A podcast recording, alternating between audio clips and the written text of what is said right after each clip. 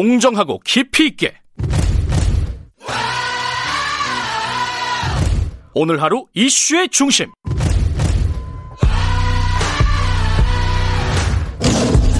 김경래의 최강 시사.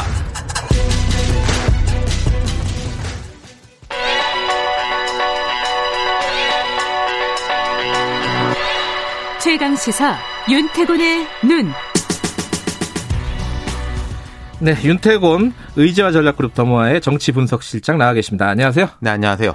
오늘은 어, 뒤에 방송이 있으셔서 멋있게 입고 나오셨습니다. 감사합니다. 윤태곤 실장의 정장 차림을 보시려면 유튜브에서 한번 확인해 보시기 바라겠습니다.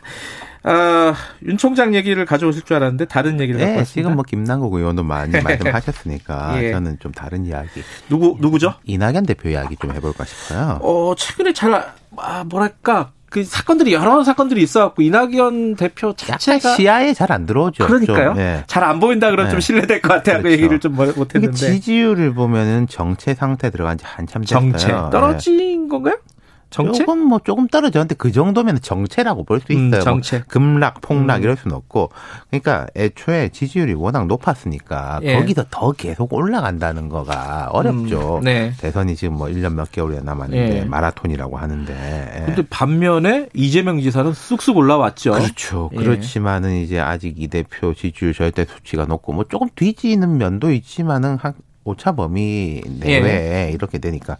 근데 이낙연 대표 입장에서 보면 그게 있는 거예요. 경고등이 하나 들어온 게 예.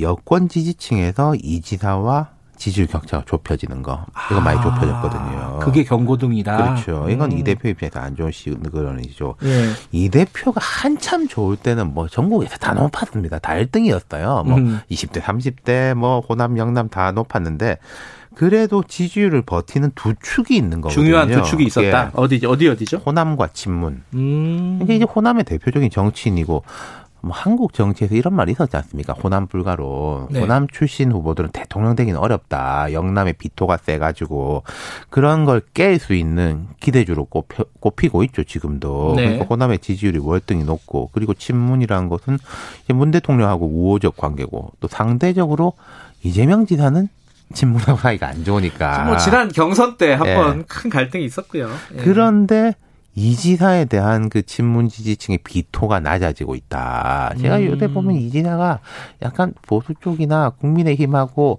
설전을 벌이는 게 좀 전략적인 것도 있어 보여요. 예.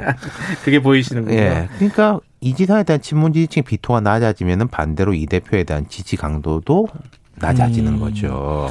근데 이게 그 전에 총리 할 때는 오히려 존재감이 굉장히 높았는데 네. 대표가 되고 나서는 오히려 좀 존재감이 없다 이런 평가도 있어요. 그러니까 이게 일을 엄청나게 많이 하긴 하는데 근데 이제 눈에 띄는 게 별로 없다. 이건 음. 이 대표 쪽에서도 인정하고 있더라고요. 그래요? 예. 근데 여당 대표는 그 그거 자체로 프리미엄이 좀 있지? 그렇죠. 아, 그럼요. 음. 게다가 당정 협의를 할 수 있고 그리고 또 하나는 플러스 요인이 이 대표는 직전 총리지 않습니까? 그렇죠. 관료 사회에 대한 장악력이 강할 거란 거. 영향력, 음. 장악력이 좀 뭐 잘못된 표현이고 영향력이 클 음. 거란 거죠. 그러니까 당정 협의 같은 데 음. 있어가지고. 근데 지금 대표를 하고 있지만 이 대표의 직이 사실상 보궐선거까지 아니냐 보통 아니, 그렇게 그렇죠. 보잖아요. 아, 맞아요. 아, 그 보궐선거까지보다 자기가 이제 그 경선 날짜가 정해져야지 뭐 어떻게 음, 맞춰가지고 역산해서 나오는 역산해서. 건데 뭐 예. 한 5개월 뭐 이 정도 남았다고 보면 될 거예요. 예, 근데 이 대표 임기 만료 전에 새 대표 뽑아야 되지 않습니까? 그렇죠. 그러면은 그 대표 선출 경쟁이 생기면 그쪽에 또 관심이 쏠리겠죠. 그럼 사실상 아. 한 내년 설 2월까지가 실질적 임기다. 그렇게 어. 보면 될 겁니다. 뭐 시간이 얼마 안 남았는데 뭔가 그렇죠. 뭔가 좀 바쁘겠네요 자, 마음이. 그럼 지금 이제 민주당을 한번 보죠.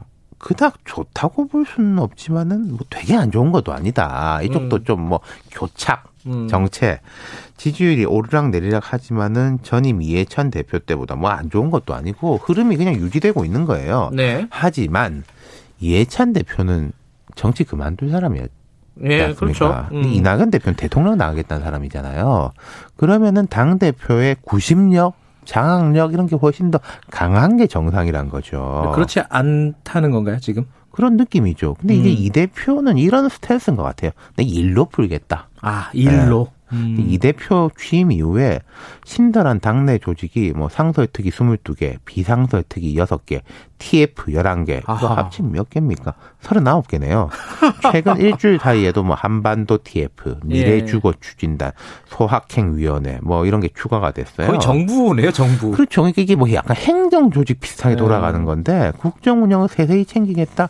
나쁜 게 아니죠. 이거 음. 이낙연 스타일이기도 한데 어떻게 관리가 되겠냐? 39개면은 이름 외우는 사람이라도 있겠나? 음. 싶다는 거죠. 이러면은 초점이 흐려지고 굵직굵직한 것에 집중이 안 된다. 선택과 집중이 어렵다는 거죠. 지금 굵직굵직한 게 뭐가 있을까요? 뭐 예컨대 공수처 이건 정치적 음. 좀 성격이 있고 그 다음은 공정경제 3법이나 부동산 정책 정도가 굵직굵직한 거겠죠. 그리고 음. 이낙연 대표가 다른 주자들에 비해서 워낙에 강점을 갖고 있는 것이 한일 관계 부분인데 이런 굵은 것을 치고 나가는 느낌이 안 든다. 뭐 후쿠시마 음. 오염수 같은 경우에도 우리 여기 이제 원희룡 지사 출연했지만 그쪽에서 오히려 먼저 아니, 우리 제주도가 앞이니까 내가 맞아요. 하겠다.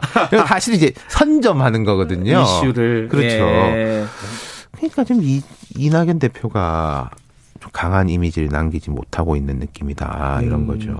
이 지금 이낙연 대표에게 어, 이래 저렇게 해라 이런 어떤 아니 근데요 조언? 그게 이런 음. 겁니다. 야구로 치면은 뭐 홈런을 노리는 게 옳고 차곡차곡 출루를 해서 나가는 건 틀리다고 할 수 없어요. 이거 사실 다 이게 스타일이잖아요. 예, 그냥. 결과로 네. 평가하는 거거든요. 그러니까 네. 이낙연 대표는 이런 제가 옳다 그르다를 떠나 가지고 나는 이런 스타일이다. 내가 이런 스타일인데 갑자기 이재명이 될 수도 없고 된다고 해가지고 그게 되겠느냐. 이재명이 예. 이낙연 이 될 수도 없는 그렇죠. 것처럼 나는 네. 내 식으로 승부하겠다. 음. 그렇게 보는 것 같은데 그래도 좀 미세 조정 같은 거는 필요하지 않을까 전략적으로 그런 느낌이 들어요. 음.